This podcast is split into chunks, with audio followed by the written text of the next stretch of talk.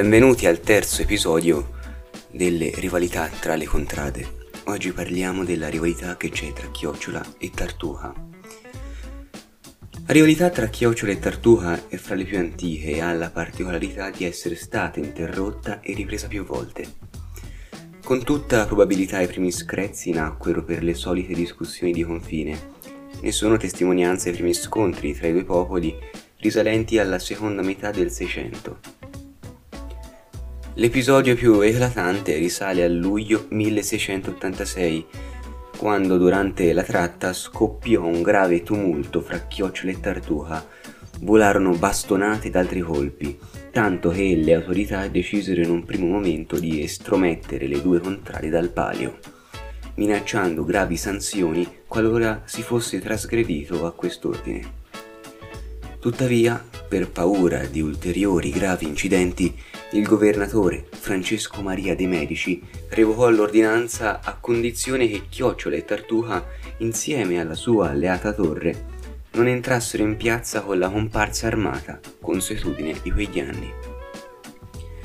Questo problema fu presto risolto, tanto che solo tre anni dopo Chiocciola, Tartuha e Torre formarono una solida aggregazione, alla quale si aggiunse la selva.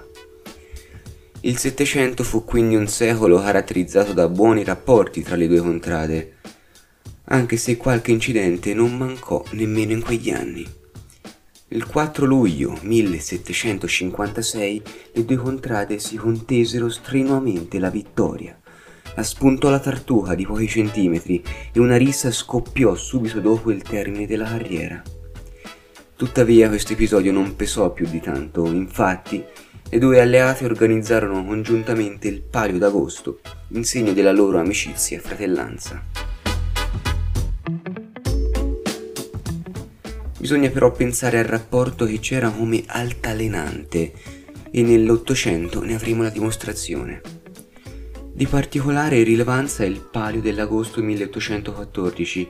La Tartuga, forte di un bombolone, fu fermata per un giro da Belloccio, fantino della Chiocciola furono cazzotti e la vicenda finì con i tartuchini che diedero fuoco allo stemma dell'alleata.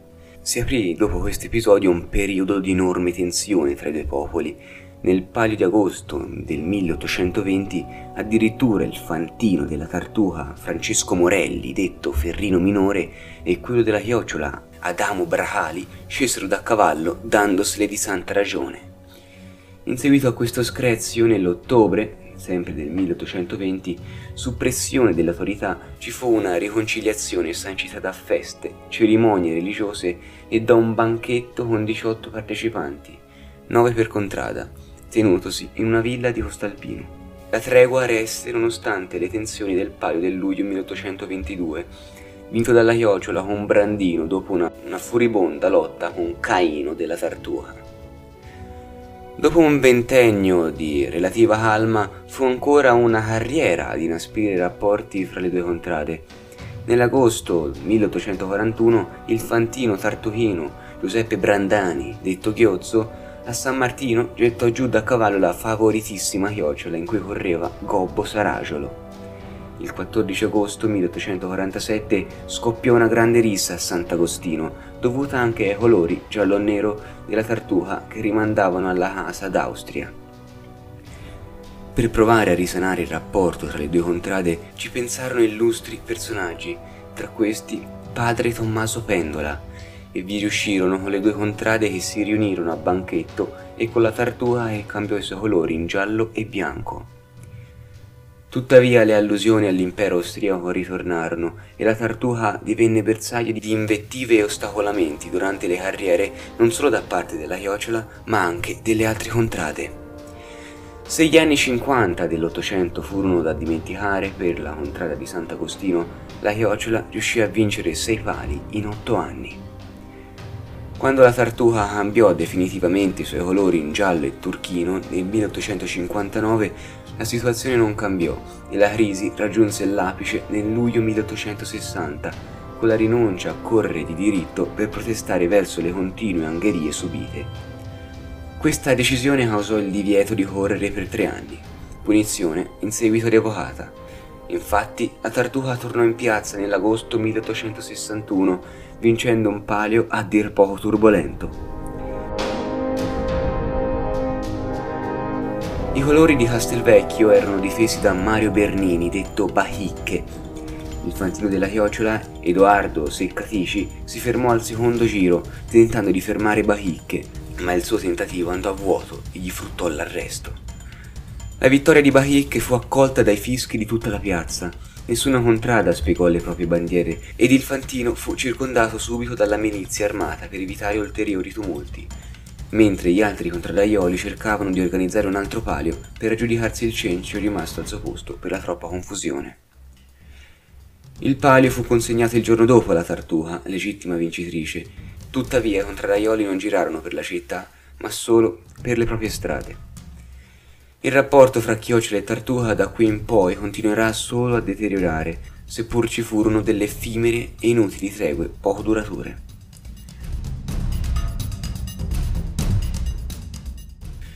Come quella del luglio 1889, quando la Tartuca vinse il palio davanti alla Chiocciola, passandola all'ultimo San Martino. Questo palio ebbe un prologo davvero clamoroso.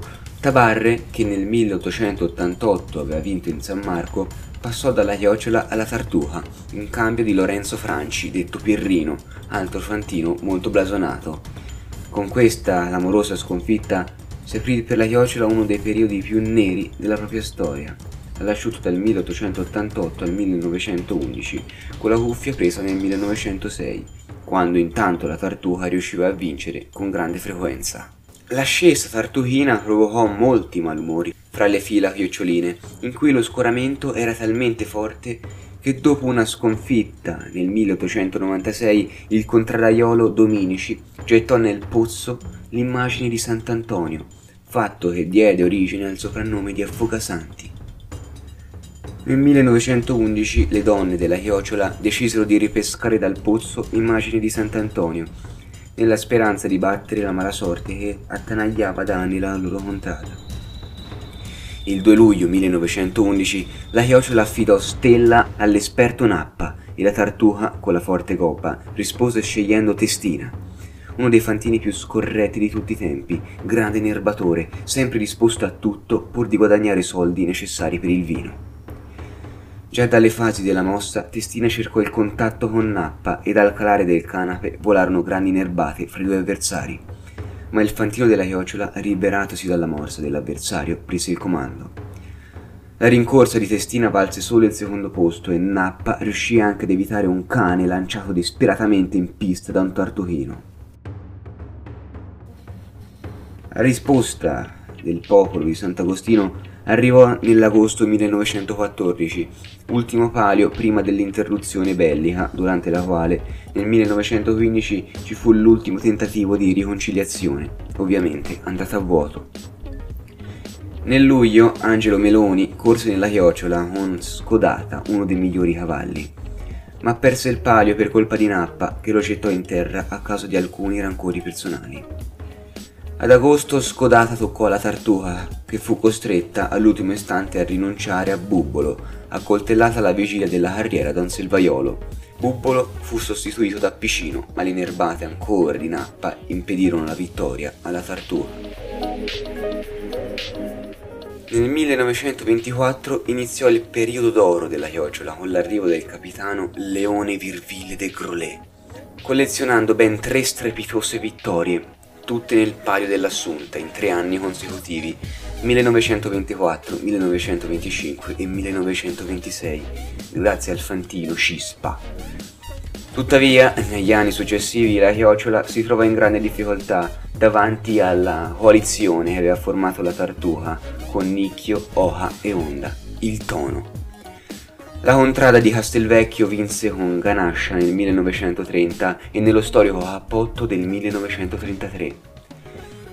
La rota girò ancora per un'altra volta e nel paio di agosto 1938 la chiocciola trionfò sulla favorita Tartuca con Ganascia e per il popolo delle Morella si aprì un periodo nero che finì solo con le vittorie del 1951 e del 1953. La vittoria della Tartuca nel luglio 1972 con Aceto su Mirabella chiuse un ciclo ben definito della rivalità. Infatti, negli anni successivi la contrada di Castelvecchio fu attanagliata da una particolare sfortuna alla tratta che contribuì ad un lungo digiuno mentre la Chiocciola dopo la prestigiosa doppietta del 1975-1976 vinse anche nell'agosto 1982. Protagonista nel 75 e nell'82 fu Panezio, uno dei più grandi cavalli della storia del palio, che vinse due volte per la Chiocciola, contrada rivale dei suoi proprietari. L'anno più caldo fu comunque il 1991, quando le due rivali tornarono a confronto dopo quattro anni. A luglio la Tartuga, a secco da 19, puntava a portarsi a casa il palio con la migliore accoppiata, Cianchino su Uberto. La Chiocciola, decisa a tutto pur di impedire il successo della rivale, diede fiducia a Falchino preferendola a Bastiano, con il nicchio fermo di rincorsa e la chiocciola in perenne ricerca della tartuga, il palio subì un clamoroso rinvio al giorno successivo, quando il duello Scianchino-Falchino si fece subito cruento. Tuttavia l'esperto Fantino Tartuino riuscì a divincolarsi dal rivale, iniziando una rimonta clamorosa riuscendo a riportare la gioia in Castelvecchio. Nell'agosto seguente la Tartuga fu di nuovo basciata dalla fortuna, con Cianchino e Benito già vittoriosi insieme in due occasioni, il sogno di bissare il cappotto del 1933 poteva farsi realtà, ma stavolta l'ostacolo della chiocciola andò a buon fine. Bastiano riuscì a buttar giù la temibile rivale, aprendo un periodo di notevolissima tensione tra i due popoli. Nel 1999 si propose il duello fra Massimino e Bufera, attori degli ultimi spiccioli di rivalità fra Chiocciola e Tartuga nel XX secolo. I due si ritrovarono a confronto nell'agosto del 99, un palio che fu caratterizzato dalla grande rivincita della chiocciola. Infine il XXI secolo rappresenta un periodo d'oro per la contrada della Tartuga fino ad oggi, che riesce a portare il cencio in Castelvecchio per ben cinque volte in 16 anni, mentre la chiocciola si trova ancora a secco.